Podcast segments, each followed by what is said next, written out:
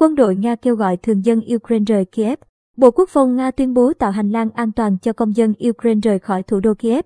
Trong thông báo mới nhất ngày 28 tháng 2, Bộ Quốc phòng Nga kêu gọi thường dân Ukraine sơ tán khỏi Kiev bằng tuyến đường cao tốc nối với Vasinkov, thành phố nằm cách thủ đô 20 km.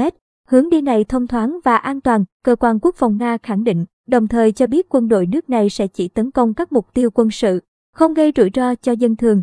Lời kêu gọi được đưa ra sáng thứ Hai, khi các phái đoàn Nga và Ukraine chuẩn bị bắt đầu cuộc đàm phán hòa bình ở Belarus.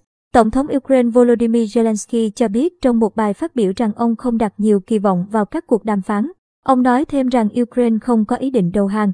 Trước đó hôm ngày 27 tháng 2, thị trưởng Kiev Vitaly Klitschko nói với AP thành phố đã bị quân đội Nga bao vây hoàn toàn. Tuy nhiên, tuyên bố này được ông rút lại ngay sau đó. Hình ảnh vệ tinh mới nhất được công bố bởi Massa, Mỹ cho thấy hàng trăm phương tiện quân sự Nga xếp hàng dài hơn 5 km trên tuyến đường dẫn vào thủ đô Kiev của Ukraine.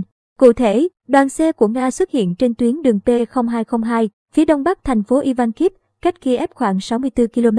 Qua ảnh, có thể thấy hàng trăm phương tiện quân sự của Nga đang di chuyển thành hàng dài hơn 5 km hướng về phía thủ đô của Ukraine. Trong đó có xe chứa nhiên liệu, xe hậu cần, các phương tiện bọc thép gồm xe tăng, xe chiến đấu bộ binh và pháo tự hành.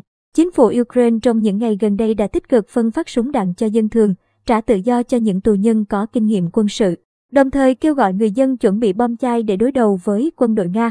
Chiến dịch quân sự đặc biệt của Nga ở Ukraine hôm nay, ngày 28 tháng 2, bước vào ngày thứ năm. Sáng nay, nhiều tiến độ lớn đã được ghi nhận ở thủ đô Kiev và thành phố Kharkiv. Kiev hiện vẫn đang nằm dưới quyền kiểm soát của quân đội chính phủ Ukraine, theo Guardian.